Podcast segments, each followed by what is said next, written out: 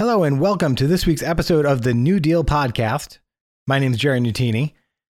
As always, for more from the New Deal, head on over to thenewdeal.com for the podcast, blog, and video. Please follow on Facebook and Twitter. And if you like the show, please rate and review wherever you listen. I would really appreciate it. Sorry for the delay on getting this episode out. I was trying to get it out last week, and then we had a hurricane warning come through and trying to do all the hurricane prep, and more or less got nothing, which seems to be the standard these days you know, big hype up for a storm, then get nothing. Uh, but that's why there is a delay on this episode, and I apologize for that. Today's episode will focus almost exclusively on Afghanistan. But before I get to that, I'd like to explain why this episode is a little different. Typically, I do a short intro, kind of like what I just did. Then I play the theme song, and then I jump into the episode.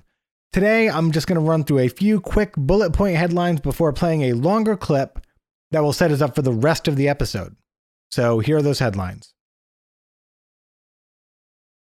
The US recently hit 1 million vaccinations in a day for the first time since early July. The Supreme Court refused to uphold the Texas mask mandate. So, we're seeing masks in Texas, which is great. COVID booster shots will be available to Americans as early as next month and they're suggesting that Americans get a booster eight months after their second shot, but that not everyone will need a booster. So I'm sure that we're going to see more guidance on that up the road. The FDA has formally fully approved the Pfizer COVID vaccine. It now has the same approval as any other vaccine. So anyone who is waiting for, you know, the safety to come out for the FDA to report on that, for this to come out of emergency use, it is now in full use, fully approved Pfizer COVID vaccine. So that's excellent news. Now, right here is the point where I'd usually jump into the podcast theme song. But today's episode is a little different.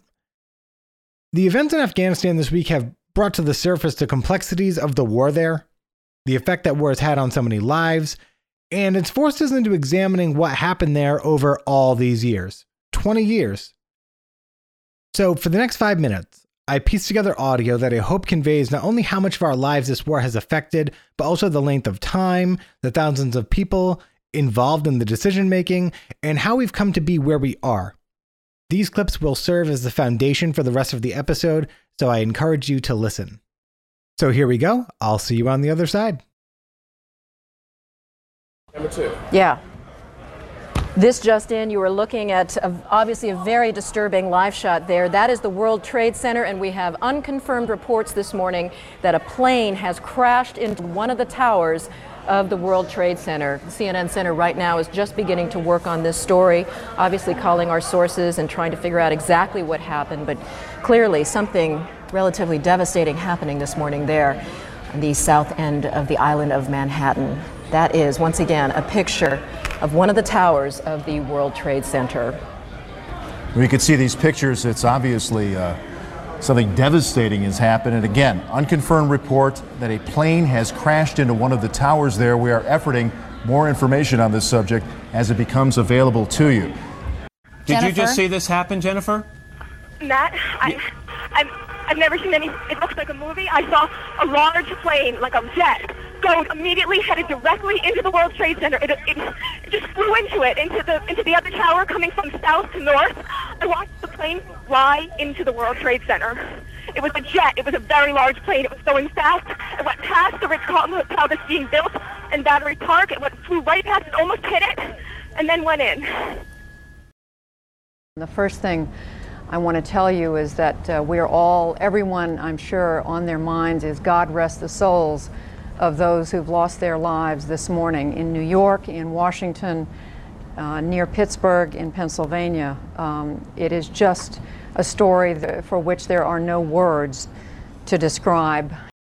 The magnitude of this will go on for some time. This is not just a national tragedy, but this is a national security event of an untold magnitude that this country is going to have to deal with. The president's coming back, and we are at war, in effect, here. This country has suffered a devastating attack that will cost us in the sense of uh, in loss of life. It will also cost us in terms of our uh, psychological security that we have in this country. We're going to have to revisit a lot of our freedoms as a result of this kind of an attack. And then, of course, there's the whole question of retaliation. This is an Who is upsetting- responsible and what do we do? Good afternoon. On my orders, the United States military has begun strikes against Al Qaeda terrorist training camps and military installations of the Taliban regime in Afghanistan.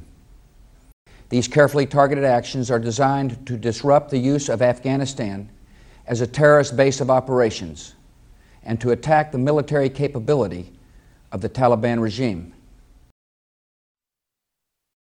Good evening. Tonight, I can report to the American people and to the world that the United States has conducted an operation that killed Osama bin Laden, the leader of Al Qaeda, and a terrorist who's responsible for the murder of thousands of innocent men, women, and children. We just signed an agreement uh, that puts us in a position to get it done, bring us down to in the vicinity of 8,000 troops. Uh, I want to also thank and congratulate Secretary of State Pompeo and Secretary of Defense Mark Esper. And I'll be meeting personally with Taliban leaders in the not too distant future. And we'll be very much hoping that they will be doing what they say they're going to be doing. They will be killing terrorists. They will be killing some very bad people. They will keep that fight going. We've had tremendous success in Afghanistan in the killing of terrorists, but it's time, after all these years, to go We went to Afghanistan almost to bring 20 our people years ago back home. with clear goals. We want to bring our people back home. Get those who attacked us on September 11th, 2001, and make sure Al Qaeda could not use Afghanistan as a base from which to attack us again. We did that. We severely degraded Al Qaeda in Afghanistan. We never gave up the hunt for Osama bin Laden, and we got him. That was a decade ago. Our mission in Afghanistan was never supposed to have been nation building. It was never supposed to be creating a unified, centralized democracy. Our only vital national interest in Afghanistan remains today what it has always been preventing a terrorist attack on America's homeland. On September 11, 2001, two planes hit the towers of the World Trade Center in New York City. The attack was carried out by a terrorist organization, Al Qaeda, which was led by Osama bin Laden. On September 18, 2001, Congress passed a joint resolution, the authorization for use of military force against those responsible for the September 11th attack. Our mission entering Afghanistan was to dismantle Al Qaeda and to kill Osama bin Laden. Our goal was also to ensure that Afghanistan was not a safe haven for any terror groups. It is imperative that we remember what our initial goals were because they are the framework through which we should be assessing our time in Afghanistan. Wars have missions, wars have goals, and once specific goals are achieved, the war ends. That's how war works. By December of 2001, just over two months after the US entered Afghanistan, the Taliban government had been dismantled, and the US and its allies appointed Hamid Karzai the president of the transitional government. He would be formally elected president to Afghanistan in 2004, and he would serve as president until 2014. On May 2nd, 2011, Osama bin Laden was killed. He was the principal financier of Al Qaeda. In the years prior to bin Laden's death, US forces had fended off attacks of the Taliban and other terror groups in the region. From 2001 to 2021, 20 years, all provincial centers in Afghanistan were under control of the new Afghan government for 20 years. So, with bin Laden's death on May 2nd, 2011, our mission in Afghanistan and the mission of the war was, for all intents and purposes, accomplished. The next 10 years, or the nation building phase, was never part of our initial effort or goals in the country. After a decade of nation building, in February 2020, the Trump administration signed a deal with the Taliban to withdraw all U.S. troops from Afghanistan by May 1st, 2021. In exchange, the Taliban would cut ties with other terror organizations, they would cease attacks on U.S. and coalition forces, and a few other details that we'll get into later. If it seems strange to you after hearing what the US achievements were a second ago, that we signed a deal with the Taliban, that's because it is strange. It's far stranger than any of us thought. But I'll get to that in a little bit. Last week, Joe Biden addressed the nation after the capital Afghanistan, the city of Kabul, fell into Taliban control, something that was unimaginable just months or even weeks ago. And as the media tends to do, there was an immediate attempt to place blame. In the first days, it felt like the majority of that energy was directed at President Biden. But in the days since, it seems like the nation's collective memory has begun to return. And part of what I want to examine here is the past events that led us to the events of this week. Not necessarily to assign blame, though I do believe that there is blame to be assigned, but to demonstrate that these issues that are so easily politicized one second cannot be viewed without context. My favorite history teacher taught me that history is not just events. You have to connect the dots between them. Events don't just happen. There is cause and effect, and there's foreshadowing, and history is a collective experience. Afghanistan is no different. So, let's begin at the end. As you heard, a deal was signed by President Donald Trump, which I will address later, that put in motion the plan to remove all U.S. troops from Afghanistan by May 2021. Here is President Biden in last week's press conference explaining how he approached the plan that was passed down to his administration from the Trump administration. When I came into office, I inherited a deal that President Trump negotiated with the Taliban. Under his agreement, U.S. forces would be out of Afghanistan by May 1, 2021, just a little over three months after I took office. U.S. forces had already drawn down during the Trump administration from roughly 15,500 American forces to 2,500 troops in country. And the Taliban was at its strongest militarily since 2001. The choice I had to make as your president was either to follow through on that agreement or be prepared to go back to fighting the Taliban in the middle of the spring fighting season. There would have been no ceasefire after May 1. There was no agreement protecting our forces after May 1. There was no status quo of stability without American casualties after May 1. There was only a cold reality of either following through on the agreement to withdraw our forces or escalating the conflict and sending thousands more American troops back into combat in Afghanistan, lurching into the third decade of conflict. Most of what President Biden said there, I'm going to get to later on in the episode where the things he talked about kind of fit in a little bit more neatly. But just some things to take away. He said, you know, what choice did he have? He could either follow through with the plan or prepare to go back and fight the Taliban and also that there was no formal agreement after May 1st, and therefore our troops and coalition forces were not protected in Afghanistan after that date. Donald Trump reduced troops in Afghanistan to about 2,500 before leaving office, uh, and he did this just five days prior to leaving office. Joe Biden decided to honor Trump's arrangement, but he pushed back the withdrawal date from May 1st, 2021 to September 11, 2021, and actually in recent weeks he then moved that date up a bit to August 31st.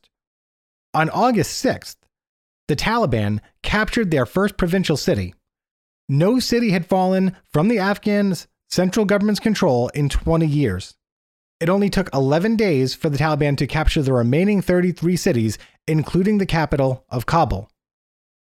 Last weekend, Afghan President Ashraf Ghani fled the country, even as members of his own government were working on creating a peaceful transition deal between their government and the Taliban.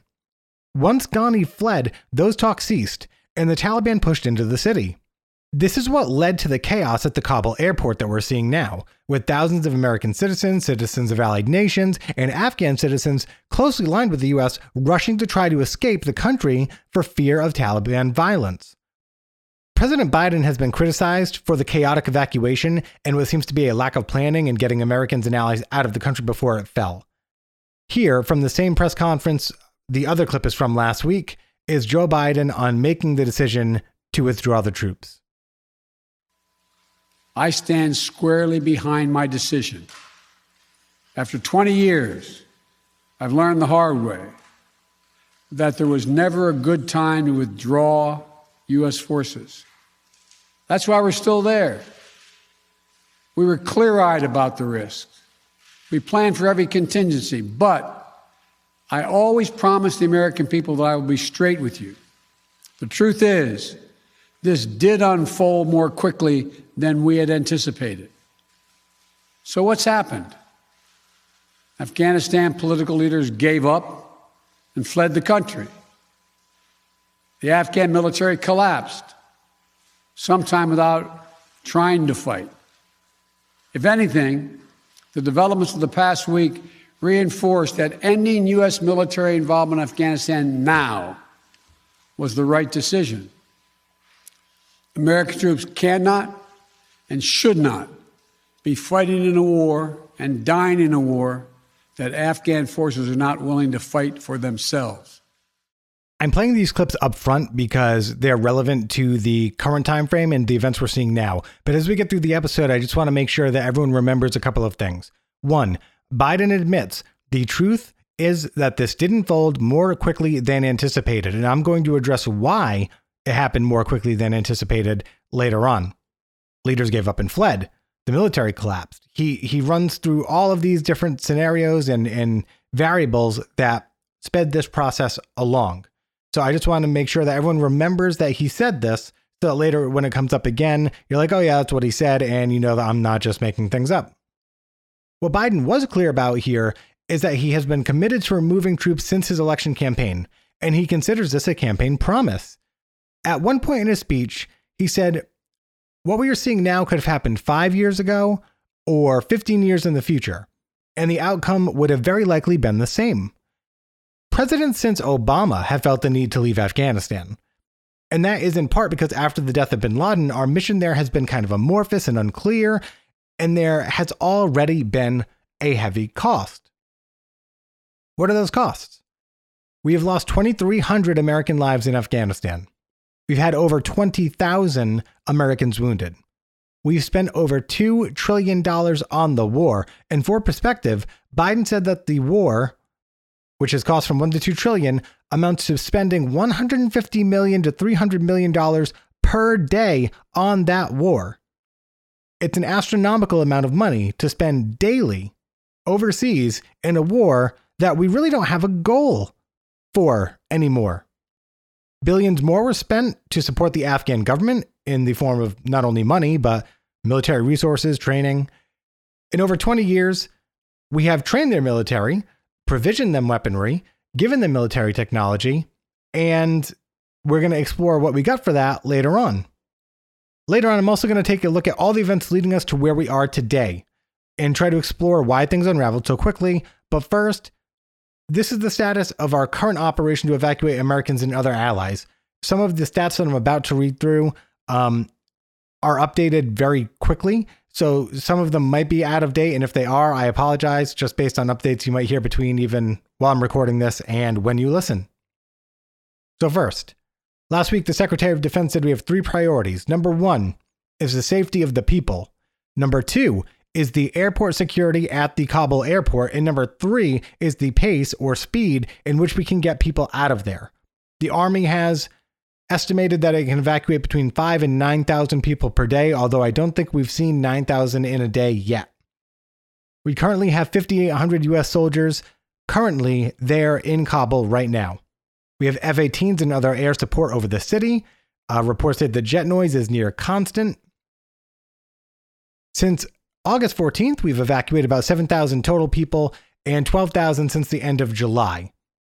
Currently, we have a deadline there of August 31st to complete these evacuations. Although we may stay beyond that, and it looks like the White House is in discussions to potentially extend that deadline out to make sure that we can get more people, although we don't know what the Taliban response would be. Along those lines, there are increased reports that the Taliban are seeking out former members of the government and that reprisal is feared there that the Taliban may actually start hurting, killing, capturing people who stood against them. There doesn't seem to be a clear chain of command in place for the Taliban. So laws are not being consistently applied. In some areas, women have been able to return to work. They can be uncovered and unescorted, while in other areas, it seems like the policy has reverted back to preoccupation with full cover for women required and an escort required. And so it's it, it's chaotic. Some critics have wondered why the Biden administration didn't anticipate the chaos and didn't anticipate all the people needing to get out. Here is the head of the Joint Chiefs of Staff, Mark Milley, at a press conference last week. Let me make one comment on the intelligence, because I'm seeing all over the news that there are warnings of a rapid collapse. I have previously said from this podium and in sworn testimony before Congress that the intelligence clearly indicated multiple scenarios were possible. One of those was an outright Taliban takeover following a rapid collapse of the Afghan security forces and the government. Another was a civil war, and a third was a negotiated settlement. However, the time frame of a rapid collapse that was widely estimated and ranged from weeks to months and even years following our departure.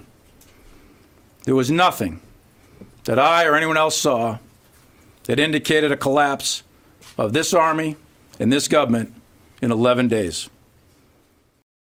So Milley made clear they had planned for different scenarios. They had planned for different ways in which the government could collapse, and they weren't saying the government wouldn't collapse.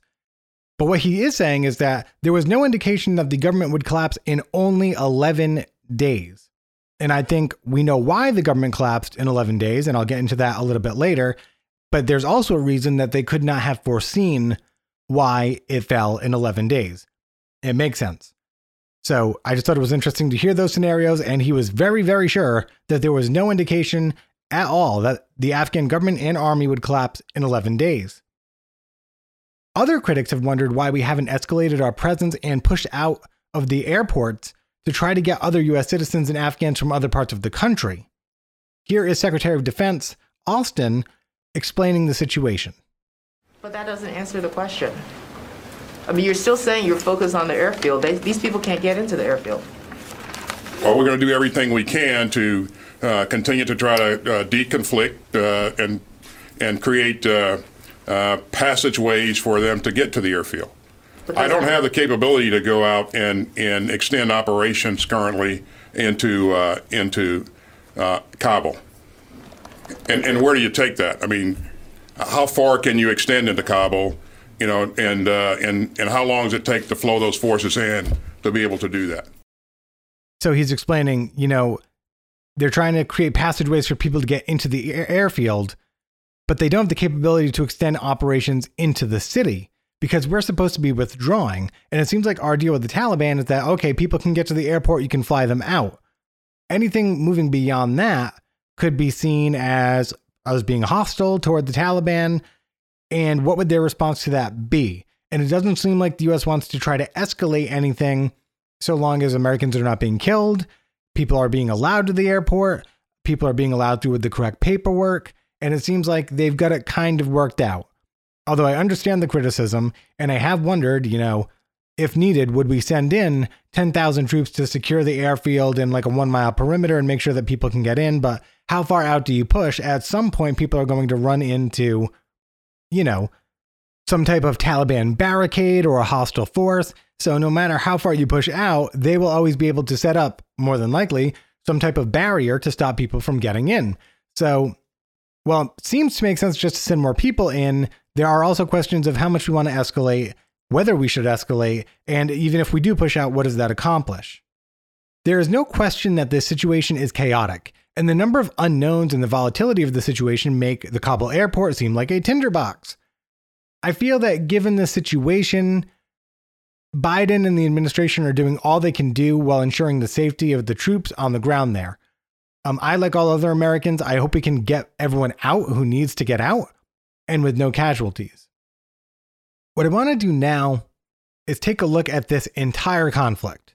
As I said before, in a war that's lasted 20 years, over four presidencies, blame cannot and should not be easily assigned But decisions made by our leaders have led us where we are now.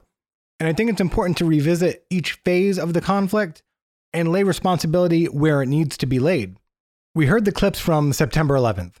It was a day that changed the lives of all Americans, not only because we went to war shortly after, but because it affected our safety, our feeling of security, and for better or for worse, it forced new lifestyle restrictions on us that are still here today and, for all intents and purposes, seem to be permanent. So we declared war, but not on a nation.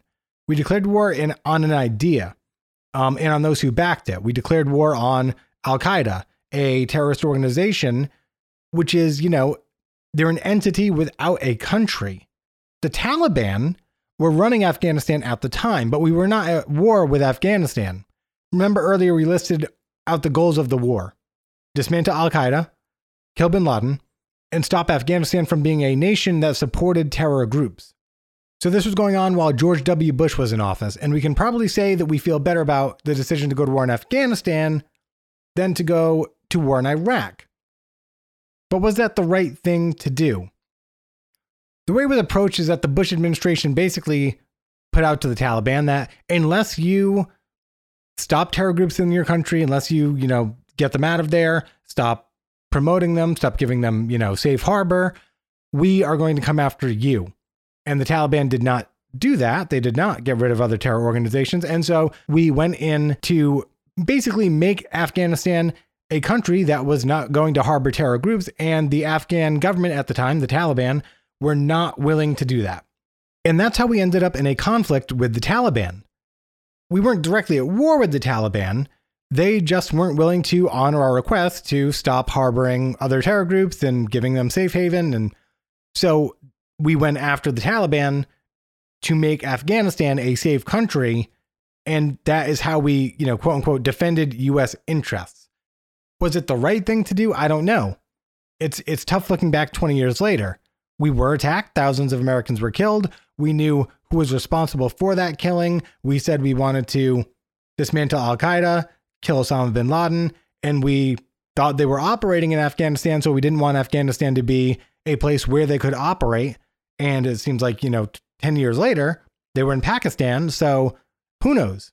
But in the beginning, in 2001, our mission was much clearer than it was from 2011 and beyond.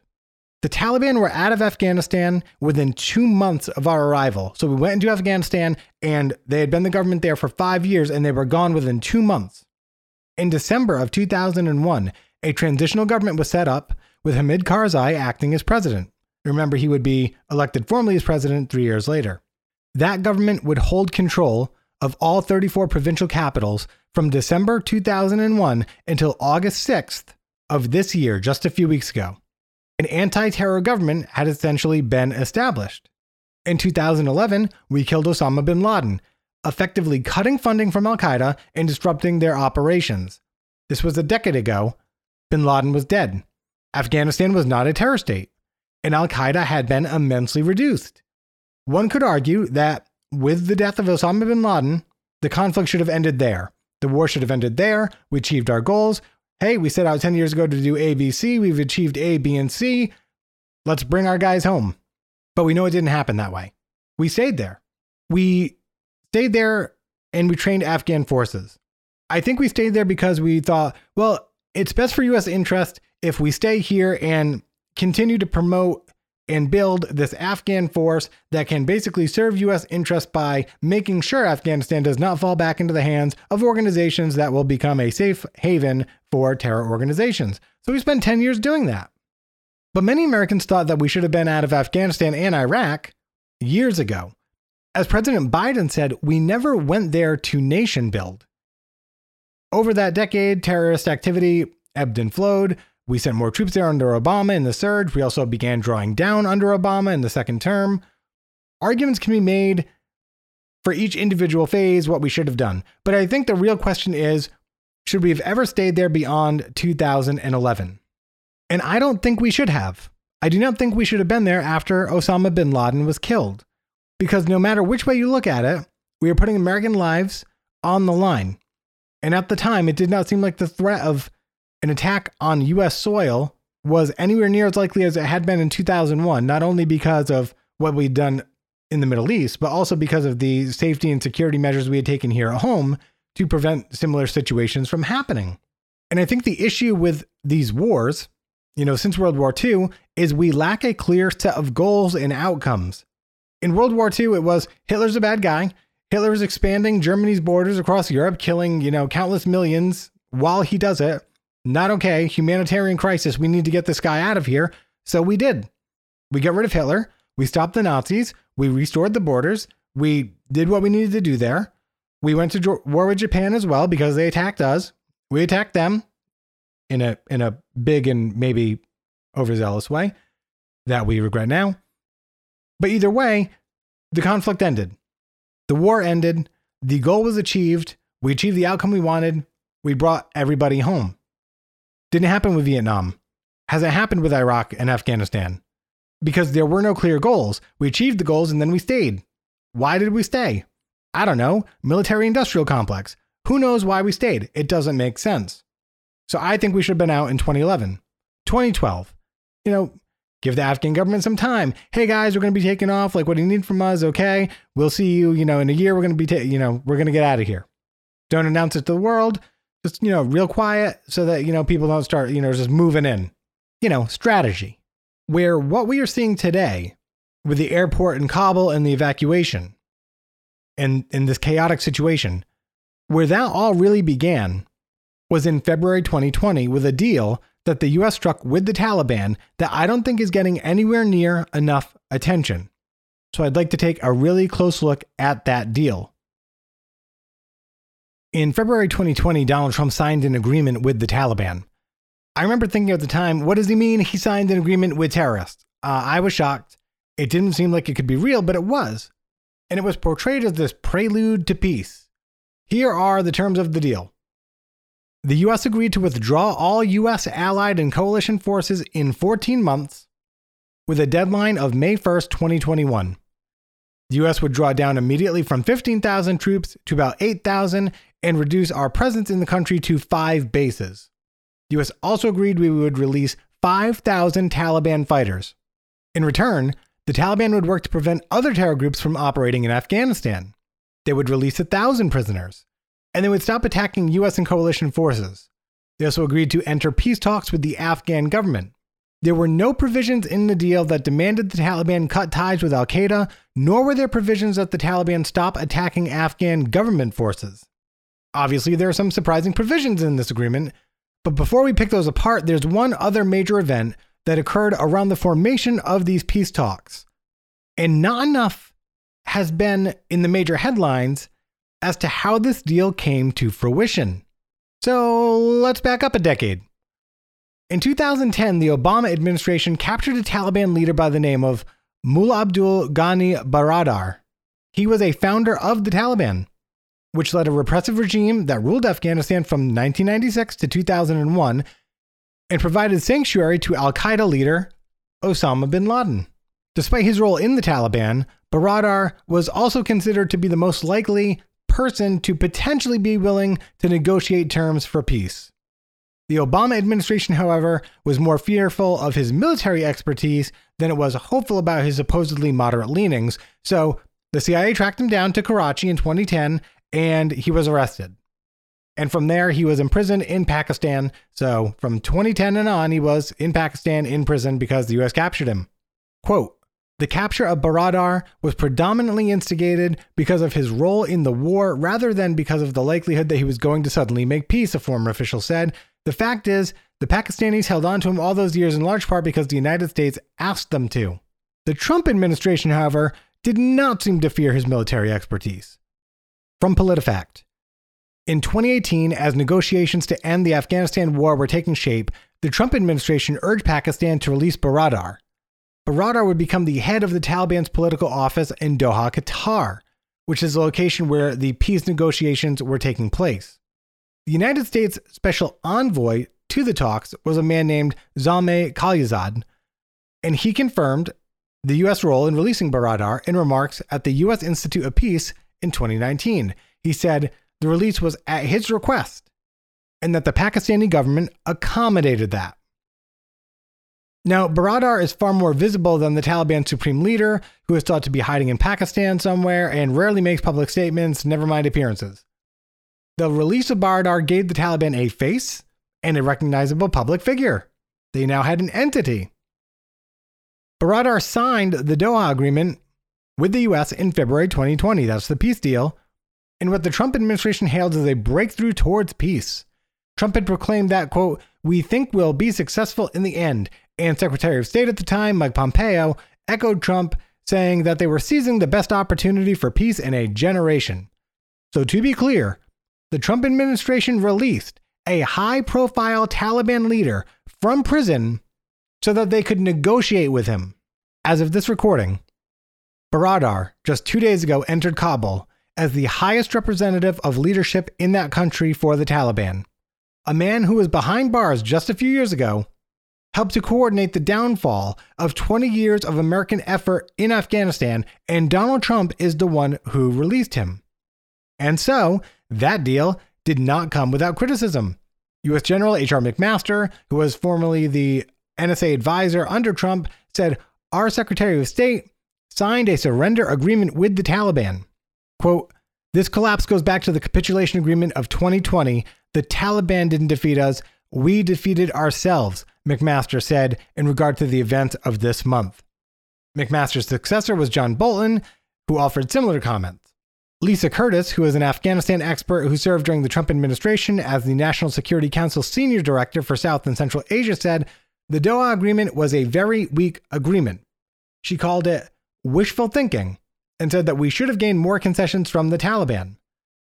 One official said the agreement was heavily weighted toward the Taliban and contributed to undermining Afghan President Ashraf Ghani, and he's the one who fled the country last week and is now in the UAE.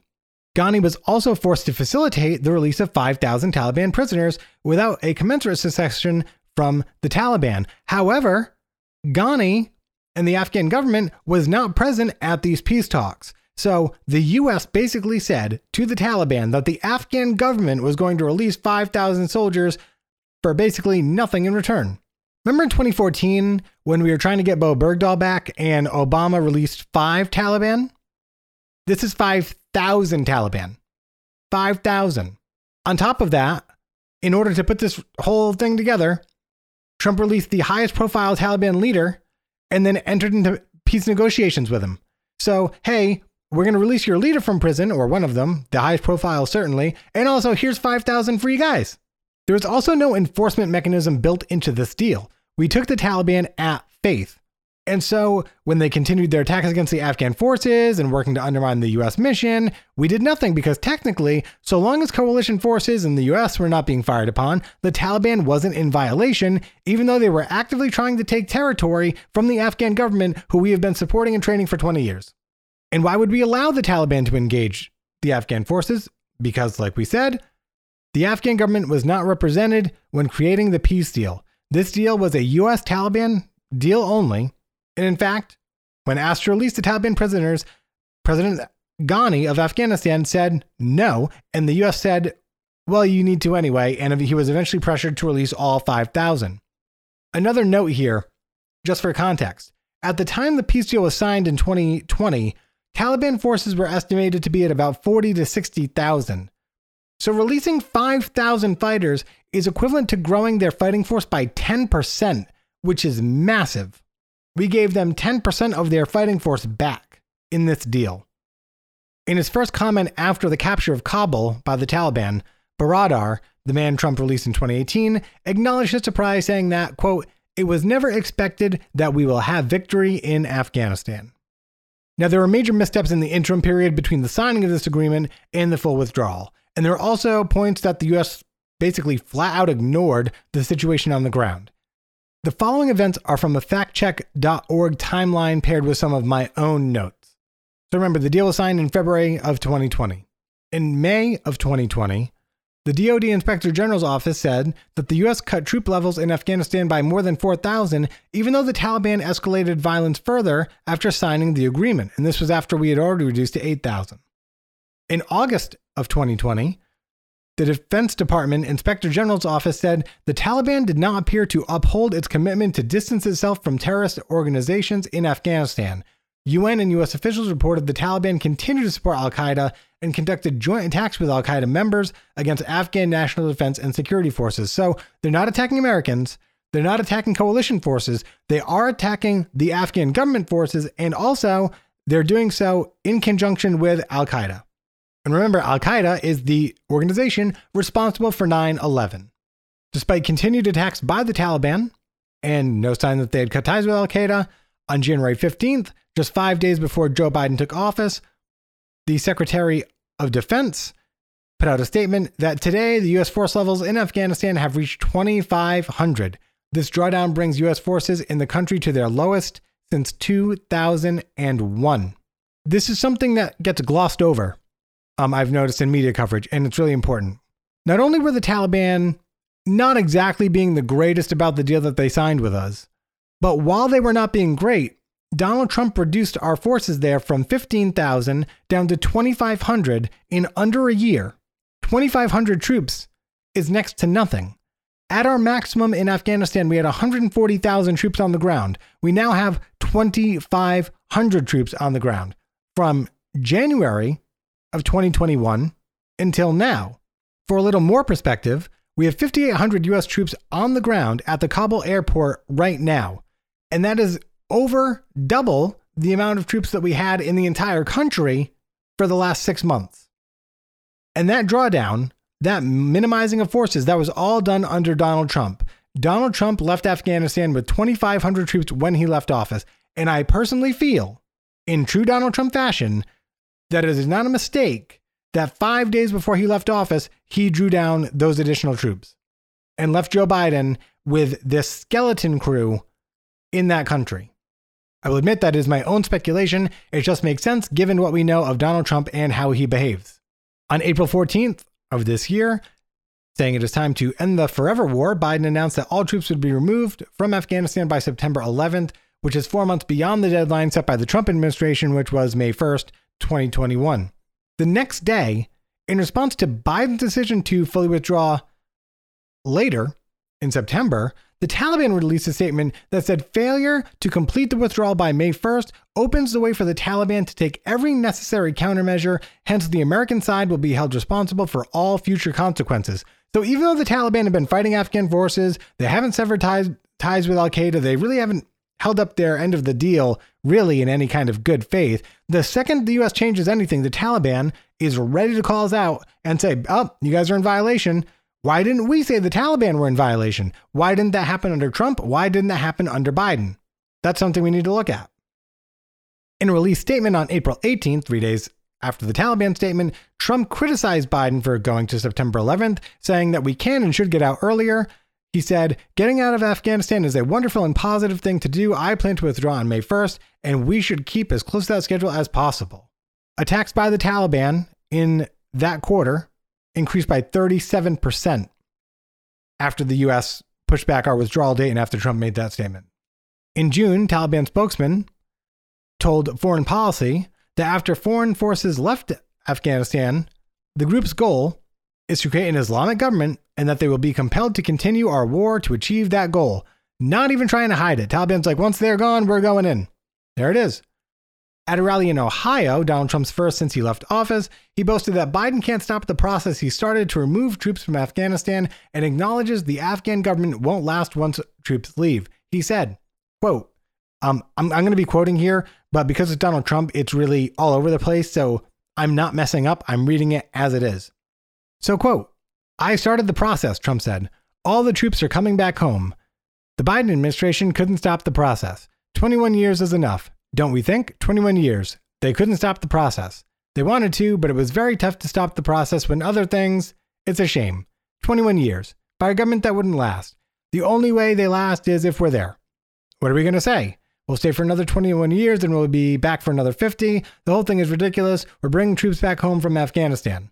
My point with this is this acknowledgement by Trump that the Biden administration couldn't stop it actually supports Biden's own position that he didn't have much choice about whether or not he could honor the deal in the first place. Trump signed the deal. Trump then withdrew the troops down to 2,500 before he ever left office, basically leaving for, again, all intents and purposes, next to nothing in Afghanistan for the last six months. And he's now saying that, well, we didn't really leave the Biden administration a choice because we left them with nothing. And like I said, that kind of backs up Biden's point. That's what he's been saying all along. On August 6th, just a few weeks ago, the Taliban took control of its first province, the capital of Nimroz province in Afghanistan, despite the agreement it signed with the US, probably because nowhere in the agreement did it say that the Taliban, you know, could not take Afghan government locations. On August 15th, Taliban fighters entered the Afghanistan capital of Kabul. I'll explain in a little bit how this happened so quickly and easily. The same day, Afghan President Ghani fled the country, and the US also evacuated our diplomats from our embassy by helicopter. On August 20th, anti Taliban forces drove the Taliban from three northern districts. Reports are that they killed 20 Taliban members and captured another 30. Locals had surrendered peacefully to the Taliban last week under the condition that Taliban forces do not enter their homes and villages. So when the Taliban forces began searching their homes, residents rose up Fighters included former military, special forces, as well as armed citizens. Another group in the north, the National Resistance Front, is backing the government's vice president, Amrullah Saleh, who went north when the government fell and has pledged resistance ever since. And he considers himself to be the real president of the country since Ghani fled. On August 21st, Taliban leader Abdul Ghani Baradar enters Kabul. This is the one that Trump released. He's accompanied by former President Hamid Karzai, who was president from 2001 to 2014, and Abdullah Abdullah, a political rival to President Ghani, who once again fled to the UAE. No one yet knows how the Taliban will rule. They don't seem to have strong control over many areas of the nation. Laws are inconsistent, communication slow. And some reports say that the Taliban have called leaders from across the country to come to Kabul to help establish an inclusive transitional government. We'll see. So there's a lot at play here. There's a lot of complexity, and I think that absolutely needs to be emphasized. For anyone who thinks that any of these decisions were easy ones, or that any of these events could have been well foreseen, or that there's anything black and white about any aspect of this situation, is either clueless about the reality of the situation, or they're simply trying to score political loyalty points. We have a Trump deal with the Taliban that was generally weak and heavily favored the Taliban, and it also released one of their highest profile leaders. We have a drawdown of troops beginning in 2020 with additional drawdowns as suspect times. We have new administration in the US, the Biden administration, that needed to decide what to do with the standing deal with the Taliban. And then we had a vulnerable Afghan government that was excluded from the US Taliban talks and who have been forced to release 5,000 of the very people that they are fighting. However, the Afghan government is not innocent in how events have been playing out, and in my opinion, they may actually hold the most blame for what has happened this month in Afghanistan. It seems to start and end with former President Ashraf Ghani. Ghani is trained as an anthropologist. He has a degree from Columbia University. He taught at Johns Hopkins. He worked for the World Bank and the UN. And he spent a lot of time in the US. He returned to Afghanistan in 2002 to be the chief advisor to President Hamid Karzai. Ghani sounds a little bit like an egomaniac. He flaunts his intellect constantly. He thought he could be the one to save the entire country on his own. And as time went on in his presidency and results were not manifesting, he became more withdrawn. He routinely ignored warnings about the state of the Afghan army.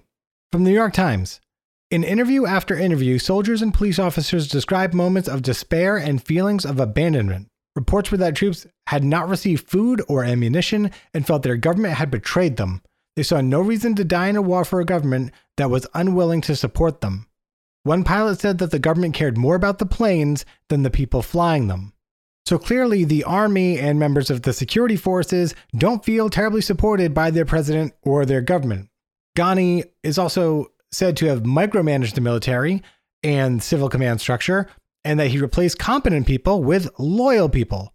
Critics accuse him of alienating Afghanistan's other ethnic groups and he turned his back on reports that there was corruption in the upper echelons of the government, which means that he was basically perpetuating the same type of behavior that he said he was going to fix. To highlight some of his, uh, let's call it incompetence, he left in office a defense minister who was so crippled by injuries from a suicide bomb that the defense minister could hardly function. That minister was eventually replaced just this past June. Quote, people were afraid of his temper, afraid of being ridiculed, so people were afraid to give honest feedback. Good people left, and those who clung to power were either very loyal or very corrupt.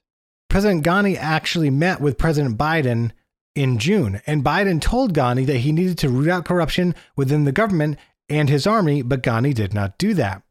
Biden also told Ghani that the Afghan forces were stretched too thin and that Ghani should not try to fight everywhere. He repeated American advice that Mr. Ghani should consolidate Afghan forces around key locations, but Ghani never took that advice.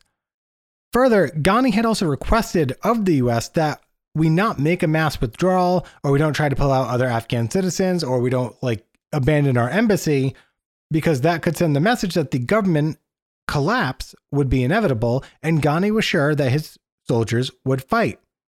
And this makes strategic sense.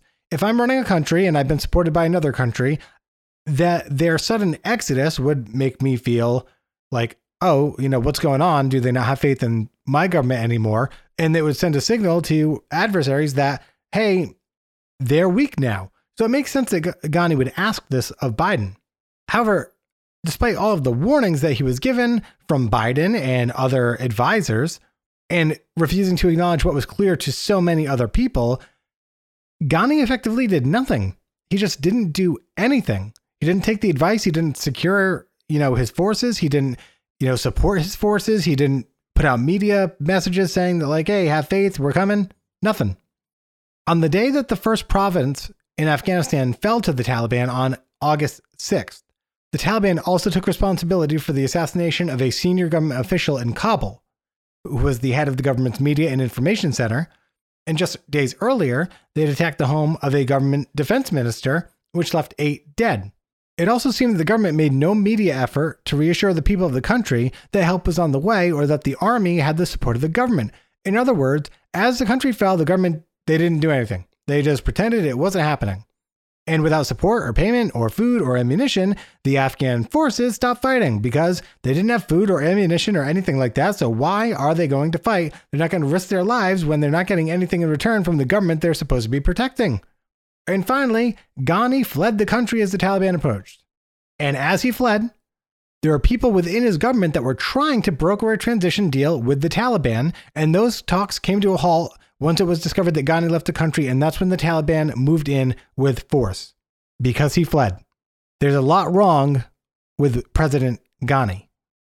I'm going to come back to the Afghanistan government and President Ghani in just a couple of minutes, and we're going to tie it in all together with the other events that we've spoken about. But before we wrap up the whole deal, I just want to take a look at how the Taliban were able to move in so quickly. As of April 13th, 2021, the Taliban only held 77 of the country's 400 districts. By June 16th, two months later, they held 104, and by August 3rd, the number had climbed to 223. On August 6th, they captured the first of 34 provincial capitals.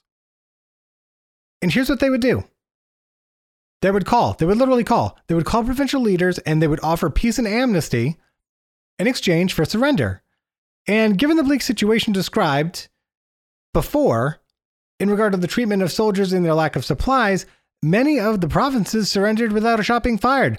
Uh, you know, Taliban would be like, hey, uh, we kind of want to be where you guys are, uh, and we want your weapons and stuff, and uh, we know that you're not doing so good, but if you just let us come in, give us your weapons and stuff, you guys can just go home. No hard feelings, and uh, we'll just take over if you don't mind. And these provincial leaders were like, okay, come on in, take the weapons, we're going home. And they went home. Off they go. With each new area that the Taliban were able to capture, they were getting better equipment, they could bring in new fighters, and most essentially, they could take control of the roads and the highways in the area, which were crucial supply lines. They essentially laid siege to the entire country, except the siege had already been conducted by the Afghan government. The Taliban simply reaped the benefits. The Afghan government basically didn't provide its soldiers food, didn't give them ammunition, didn't give them what they need, you know, made sure that they were unsupported. And the Taliban came in and just took advantage of, you know, that negligence. With, again, barely a shot being fired. In just 11 days, they had taken 33 of the 34 provincial capitals and moved on to Kabul. It was at this point that President Ghani fled. The importance of him fleeing cannot be understated. Ghani potentially fled with most of his aides and up to 200 members of the government. It was a complete abdication and betrayal of their people. Quote, he will be known as the Benedict Arnold of Afghanistan. People will be spitting on his grave for another 100 years, said Saad Mohseni, who owns one of Afghanistan's most popular TV stations, Tolo TV. Quote, he's a coward, and him leaving this vacuum is the reason why we have what we have today. The scenes at the airport and the people getting killed are his doing, Mr. Mohseni said. Until Ghani left, there were efforts of the current and former members of the government to broker that peaceful transition of power, and even days might have given US and NATO forces a chance to get in there and, you know, what remained of the Afghan army, they could have fortified the city and the airport, but Ghani fled before the Taliban even got into the city. So what is the recipe for this happening? We've been through all the facts. What was the recipe? Many people have been critical of the Biden administration, but I hope that I've demonstrated well enough here so far that this issue is far more complex than just, you know, the events of the past week. To recap, here's what the recipe was that led to this outcome. Number one, the US went to Afghanistan to dismantle Al Qaeda and to kill Osama bin Laden, and that mission was complete in 2011, meaning that for 10 years, the US mission has been at best murky. Our focus then shifted to nation building and creating a democracy in Afghanistan. During this 10 year period, the Taliban were able to regroup to about the size of 50,000 fighters, which was still a number that paled in comparison to the Afghanistan force, which was about 300,000 and equipped with US and NATO equipment. In 2020, seemingly out of nowhere, with the Taliban having no leverage whatsoever, Trump signed a deal with them and released the Taliban's most public leader, as well as 5,000 Taliban soldiers, from prison. Trump then drew down soldiers drastically despite warnings and despite violations of the pact by the Taliban. And then Trump reduced the force from 15,000 at the time of signing to less than 2,500 just five days before transitioning the presidency to Joe Biden. So, with no real US presence on the ground, from January to August, the Taliban were able to make slow and steady progress in retaking some of the outskirt territories. And then, taking advantage of the incompetent Afghan government and a vastly under resourced Afghan army, the Taliban were able to capture all the provincial capitals in 11 days with very little violence. Then, the president of Afghanistan fled the country, ending government negotiations with the Taliban and basically sealing the nation's fate of returning to Taliban control and the surprise exit of President Ghani left thousands of Americans and Afghani citizens and allies who had helped in the war effort left them stranded without any viable exit out of the country. So, in a very tiny nutshell, that's how it happened. And I think we can all agree it probably could have been avoided. So, how could this have been avoided? First, we could have left Afghanistan much earlier. We could have left their government on their own. We could have left in an orderly fashion, and we could have pledged forces should Afghan government come under attack. But we could have left earlier. We could have left in 2011, 2012, 2013, anytime before 2020 and after bin Laden's death. I think you could really argue that we could have left years and years and years ago and in a much more orderly way. Next, I think it would be absolutely fair to be extremely critical of the Trump deal. Trump, number one, didn't need to withdraw so many forces. He didn't need to reduce the forces from 8,000 to 4,000, even if he was being compliant with the deal. He went from 15,000 to 8. He could have left it at 8 and left it to Joe Biden's administration to go from 8 to 0. But he left a skeleton crew before he even left office, when the Taliban were clearly and actively on the offensive on the ground. He could not have released Baradar. Just don't release Baradar negotiate with someone else. Negotiate with the Taliban leaders that are already not in prison. Use Baradar as leverage, maybe, but don't release Baradar. And also, maybe don't broker the release of 5,000 Taliban fighters, or what equates to, at the time, 10% of their total fighting force, without any real concession back. And I honestly believe that the drawdown of troops to 2,500 just five days before Biden took office was a spite drawdown. I think Trump knew what he was doing. I think he knew that if he brought the number low enough, Biden would feel like he would have to put more in Afghanistan in order to, you know, maintain the mission, But if Biden put more troops in Afghanistan, the Taliban would see that as a violation of the deal, and then the deal would be null and void. So it really, I think, handcuffed Biden. And I think Trump probably did that intentionally because he could have just left it at 8,000 or 4,000 or whatever was there at the time. It was a weird deal. It was a shady deal. It didn't make a lot of sense. We're the United States of America. We have much more leverage on our side. I don't understand why we felt we had to make a deal with the Taliban at all. Doesn't make any sense to me. Next, there were clearly years of abuse by the Afghan government. There was corruption. The army wasn't being taken care of. And honestly, I think the US as a nation, we should have been harsher. If we're paying them money to fund their government, and if we're giving them equipment for their army, we should be demanding changes or withholding the funds. And at that point, if the Afghan government isn't willing to fight corruption, or they're not willing to fund their army, or they're not willing to get resources where they need to go, then we need to say, we're withholding our funds. You have X amount of time to turn this around. If you don't turn it around, we're taking off. It's on you guys. We have spent 20 years here. We've set you up with a government. You have a democratic system. You have a force of 300,000. And if you don't want to work on this, we're going to withhold our money and we're going to leave this country. And whatever happens as a result is on you. And that would have saved us what we're feeling right now. We would have felt much better about that because we could have very clearly blamed the Afghan government after all this time, all this training, all this money, all the resources that have been spent. But that didn't happen. And even though I feel like the Afghan government bears a lot of blame in what's going on, especially at the airport in Kabul, we did not do enough to make sure that, you know, our funds that were being given to them were being spent in the way that they should. And, you know, that we we're rooting out corruption. Next, Biden could have rescinded the deal or called the Taliban out. I read an article that pointed out that Trump withdrew from the Iran deal, even though the Iran deal was backed by all of our allies and Iran was complying with that deal. And Trump still backed out, even though they were complying. So Biden is saying that, well, the Taliban were complying. I didn't want to back out. You know, you can, sure, fine. You, you can say that. But the fact of the matter is, if he wanted to change the situation on the ground, he could have. He could have sent more troops in because what is the Taliban going to do? There's a force of 300,000 Afghan soldiers and then X amount of US soldiers, and that's been enough to keep them at bay for years. The Taliban really wouldn't have been able to do much at that point. We clearly have the power there. The Taliban said that Biden was in violation by not leaving on May 1st, despite the Taliban breaking multiple aspects of the agreement. Biden could have done the same. But Biden did reiterate that Americans are not being attacked by the Taliban. And that is what the deal said to do. So it's a relatively weak defense given the Taliban's forward movement, but it's not technically incorrect. But I think there's a big argument to be made that Biden could have said, we're not pulling out, or hey, we're going to pull out September 11th or September 30th, and, you know, establish a quick and easy evacuation out. I don't know what the Taliban would have done. Maybe they murder a lot more people in those outskirts cities and in the other capital cities. We don't know what that looks like. We don't have the intelligence on that. So maybe there was a heavy price to be paid if the Biden administration, you know, sent more troops in and tried to fortify Kabul. We don't know.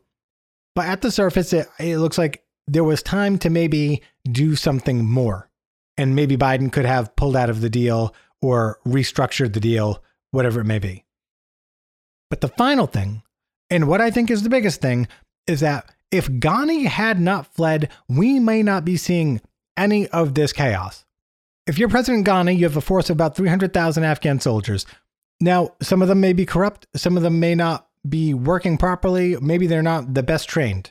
But either way, there's a force there. If he had fed his soldiers, if he had supplied his soldiers, if he hadn't been negligent about his fighting force, they would have been more capable. Number one. Number two, even though that wasn't the case, there was clearly still a fighting force there present, there were some US forces still left, and if he had not left the city, he could have fortified the city and the airport. Hey, the Taliban have captured 33 or 34. Bring everybody back here. Get back here as you know quickly as you can. Anyone that's in the city, we're going to fortify the city against the Taliban force. We're going to hold it. We're going to give the US and NATO forces time to come into the city, and we are going to hold the entire city.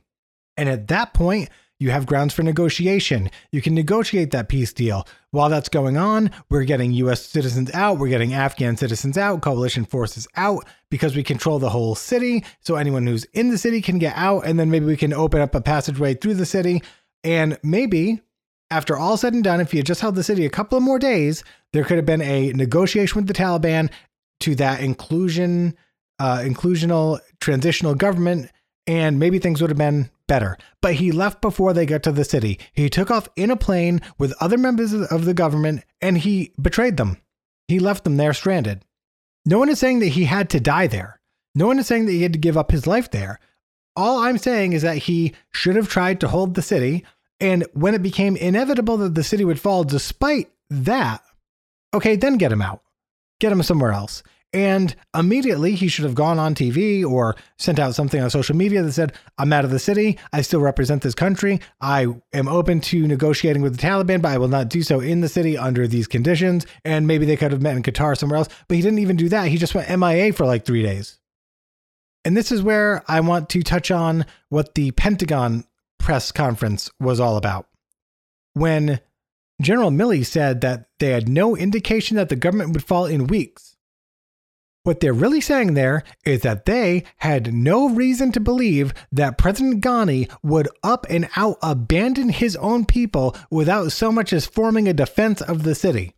If the US intelligence is that, hey, they could fall in weeks, they probably think, okay, well, President Ghani will try to establish a defense, or President Ghani will reach out for help, or there will be a plan in place so we know what's going on and we can move, you know, equipment and people as necessary in coordination with the government. But what happened was Ghani left. The government left. They just up and left and did nothing. And the US is sitting there saying, What is going on?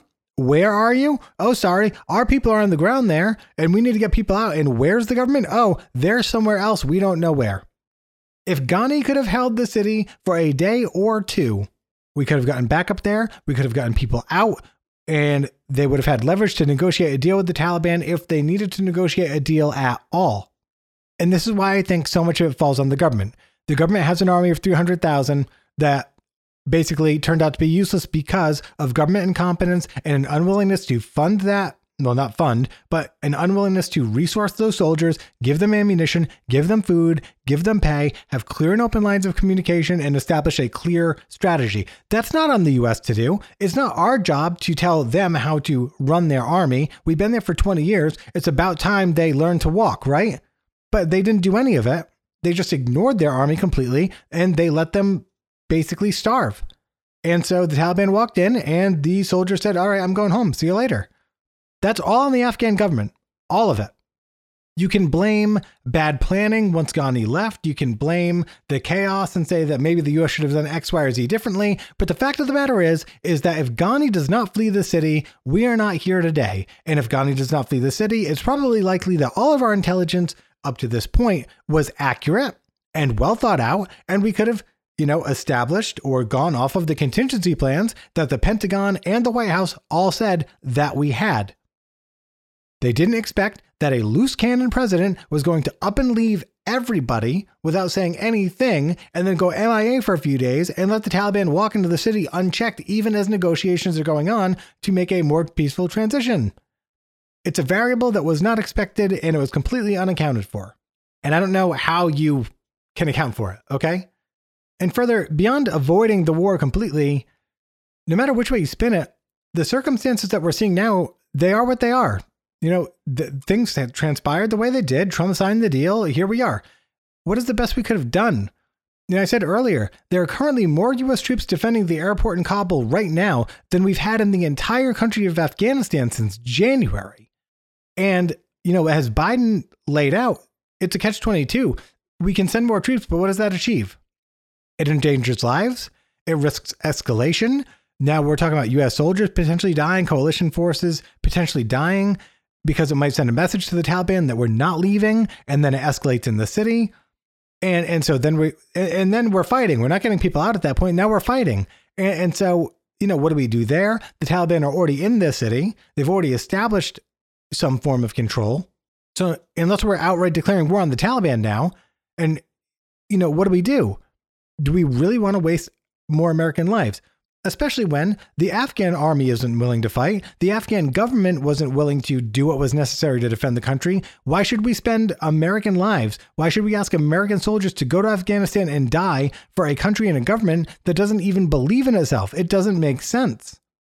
And further, how do we even define victory there anymore? What is victory in Afghanistan? I asked this post, I asked this in a question in a post that I put out on Facebook, and the answers from American people were all over the place.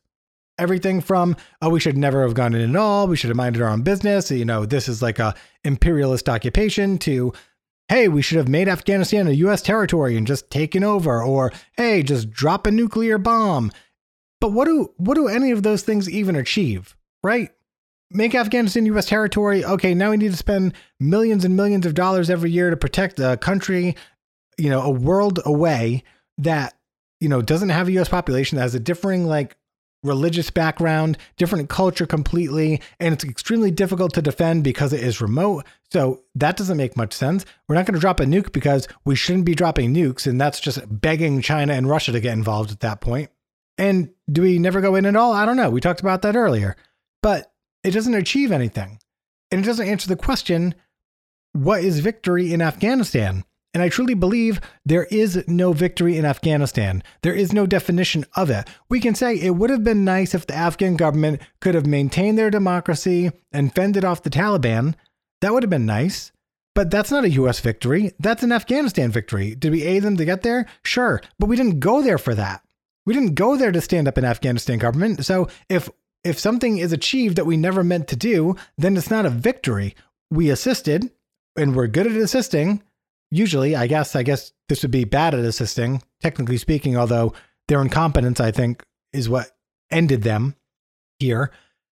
But if there's no goal, there's no end point. And if there's no end point, you can't have victory. You need to know what you're fighting for. You need to know what that outcome looks like. And then you need to achieve that outcome for there to be a victory. And that's just not here. So this isn't a loss. I mean, really, forget win and loss. Um, there are to be, you know, to be cliche here, there are no winners in war. But that said, we completed our mission. Al Qaeda has never regained their strength, and Osama bin Laden is dead. The mastermind of 9 11 is dead, and justice was brought to him in the name of all those Americans who died on 9 11. But there's more than that. And I don't think we've spoken about this much. I don't think the media has talked about this much. Prior to the US military operation in Afghanistan, Afghanistan was a safe haven for multiple terror groups, and it was under Taliban leadership. And under that leadership, women were treated cruelly. They were forced to cover up. They were forced to be escorted anywhere out of the house. They couldn't work. And they were flogged or executed for these, you know, for violating those rules. But for 20 years, since 2001, America has provided a different world for Afghani citizens. And I know that there are probably many differing viewpoints among the Afghani people about what they think of the United States. But in at least portions of that country, for 20 years, women worked, they were able to live freely, they were able to go unescorted, there were democratic elections. And 20 years is, in many ways, a full generation that means that there are 20 year old Afghans who have never lived under an oppressive government. They never lived under the Taliban. They've spent the first 20 years of their lives living in something that resembles a democratic free society. And so we can hope that with them, a seed has been planted so that if an oppressive regime like the Taliban does take power and they do return to, you know, the ways of old, there's a seed planted amongst the young people there and they they feel the oppression, they feel the restriction, they know that they're being choked, and maybe they'll rise up. Maybe that seed's been planted. And so do the US soldiers who have fought there. Because I know a lot of the people in the military that I'm friends with have a lot of different thoughts about this. That seed, that's the contribution that you have made. It may not be a physical contribution, it may not be a tangible contribution, but the effect may be far greater than you could ever imagine. We couldn't teach the Afghan people how to fight with our weaponry or in our style or under their existing government. But that doesn't mean that we have not shown them that there is hope worth fighting for and that there is freedom worth fighting for. the sudden loss of those freedoms that they've enjoyed may, in fact, be the motivating factor they need to build their own free nation. And the Taliban already fear this. This is why Baradar has stated that the Taliban are different this time. This is why the Taliban were willing to let all those citizens in the other provinces they captured live. On some level, the Taliban understand that they cannot govern Afghanistan if they return to a regime of cruelty, sexism, and religious extremism because they understand that the people will turn immediately. And we saw the news, you know, the last couple of days from the northern provinces in Afghanistan where the vice president is is staying and there are fighting forces there. They retook those three northern districts. They're fighting. What are they fighting for? Well, they're probably fighting with this seed of hope, knowing that the Taliban government may represent an oppressive regime. And at the very least, they're fighting for more negotiating power. They're fighting for territory. They're fighting for leverage so that even if Taliban remain somehow in the government or in power, or even if it's an inclusive government, that those people up in the north, those people fighting for the country of Af- Afghanistan and not the caliphate of the Taliban, those Afghans who are fighting for their country are fighting for more freedom, more leverage. And that is the US contribution. It's not about territory, it's not about defeating a particular enemy. In this case, we went to war against a very, very, very specific enemy in Osama bin Laden and Al Qaeda. We we completed that mission 10 years ago. And what we've done over the last 10 years, for the soldiers who have been there in the last 10 years, what has been done is the seed of hope has been planted, the vision of democracy and freedom has been put forth, and for 20 years, Afghan citizens in some places of that country get to live that experience. And there are people in that country, 20 years old, who have never ever lived under oppression before. And those are the ones who will be the most motivated to rise up against it. The situation in Afghanistan is complex, it is long 20 years, four presidencies, American lives lost, being there for over a decade with no clear goal, being there to nation build when we weren't supposed to be there nation building. And the way this exit has gone, it has been it's it's sad. It's disappointing. But there's also a lot of things that, you know, as we've talked about, could not have been foreseen. I think the one thing that was really within our control was that deal that Trump made. I'm not assigning all the blame to Donald Trump or his administration because there were missteps before Trump, there were missteps after Trump, but that deal put this situation in motion. If that deal is not struck with the Taliban, we are not here today. We're, we're just not because their their chief leader would still be in prison somewhere. 5,000 of their fighters would still be in jail. They'd be at a greatly reduced capacity. And even if we were going to pull out of Afghanistan, we would do so without brokering a deal with the Taliban. We would have given the Afghanistan government what they needed. We would have stayed, maybe we would have left a small force to help them train, or we would have had the embassy open. And, and we could have, you know, still played a supporting role from a distance without making any deal with the Taliban.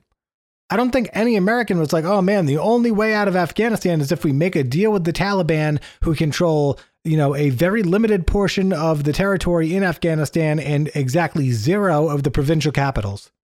The Taliban had no leverage. We didn't need to make a deal with the Taliban. We made a deal with the Taliban. There's nothing we can do about it now because it happened, but that was in our control. That is something that we chose to do as a country. That is something the Trump administration chose to do. They chose to take part in it. They chose to put the wheel in motion. Whether Joe Biden could have left the deal or not, I don't know that we'll ever really have a good picture. We don't know what the consequences would have been. We know that the American people are tired of the wars in Afghanistan and Iraq to the point that we don't even really acknowledge they're still going on. They've become such a regular part of life and they've become relatively inconsequential that we've just forgotten about it. And so, of course, we want to bring our troops home. We want to stop those deployments. We want to stop spending money over there. Yes, we want to do all that, but we didn't need to deal with the Taliban to do it. And so, Joe Biden, I don't know. I understand that, you know, once the deal's in place, you're talking about an entity that has since Trump left office taken territory, taken cities, established more power. They're uh, they're a stronger they're a stronger force than when Trump made that pact. So for the Biden administration, I understand the tough call. I do think we are the United States. I do think, as far as getting our people out of there, more could have been done. I know that we wanted to give the impression uh, as a favor to President Ghani that we were not just, you know, real, real quick leaving and they were all alone. I know that we wanted to do that. I know that was with the best intent, but we also knew we had people on the ground there. We had Afghani citizens to get out. Visas needed to be issued. That could have been started before, and we could have had a better evacuation plan in place. We could have sent more troops over, even if it was just to Kabul or to uh, Bagram Air Force Base over there, where we had more control. It's a larger base. We could have operated from there rather than the capital city. I think there's more that could have been done there too. But none of this happens if the Trump deal isn't is, is put in place. None of it. And then to further complicate things, you have the incompetence of the Afghan government, which is becoming clear to I think regular American citizens through the news reporting now, and I think we're getting a handle on on what that looked like, and I think that's where I place personally a lot of the blame for the situation. At the end of the day, hopefully, we get everybody out of Afghanistan that we need to get out. President Biden said that if you are an American, we will get you out of Afghanistan. We'll do everything we need to do to get you out of Afghanistan. I just saw news that in the last 24 hours, we've actually taken out 12,000 people, which is the most we've taken out in any single day thus far. We are getting people out of there. We're getting them to safety, and hopefully, we can get everyone out that needs to get out without any bloodshed, without any shots being fired, without any American casualties, and we can be done with it. And at that point, if that's the outcome, despite the Trump deal, despite the chaos that's been going on the last couple of weeks, if that is the outcome, maybe it was scary for a little bit, but it will be okay. It'll be okay. We've gotten the Afghanis out that need to get out. We have gotten the Americans out that need to get out, the coalition forces. And if everyone is okay, even though it was crap, even though it was sad and disappointing, even though it was scary, even though there was a lot of tension, if everyone gets out, I think we will owe the Biden administration some credit for being able to pull it together and getting it done. That doesn't excuse them for poor planning if they had the opportunity to plan better. I'm sure we'll see a commission on this, but if they are able to pull it together and get it done in a way that, you know, has very little cost other than having those troops over there for a few weeks, I think we should be grateful that they were able to do that. Give credit they were able to do that and then leave Afghanistan behind us. Do the commissions, investigate why this happened, investigate the merits of the Trump deal, investigate, you know, how to avoid these mistakes going forward and maybe not engaging in, in two decade long wars. Yeah, sure, let's do that. But let's leave this behind us. Let's let's enter peace. Let's enter a peaceful time in America where we're not at war for the first time since 9/11 and and let's see what we can do with that. Let's see what we can do by setting the example of peace in the world and leading with diplomatic solutions. This has been a long episode, but it's very complex. And I hope if I've achieved anything with this episode, I hope you've learned some extra information. I hope you've learned some additional details, whether it be about the Trump deal or about the Afghan government, how things work there, or whether just the complexity and the dynamic of all the moving parts. I hope that you've been able to take something away from this.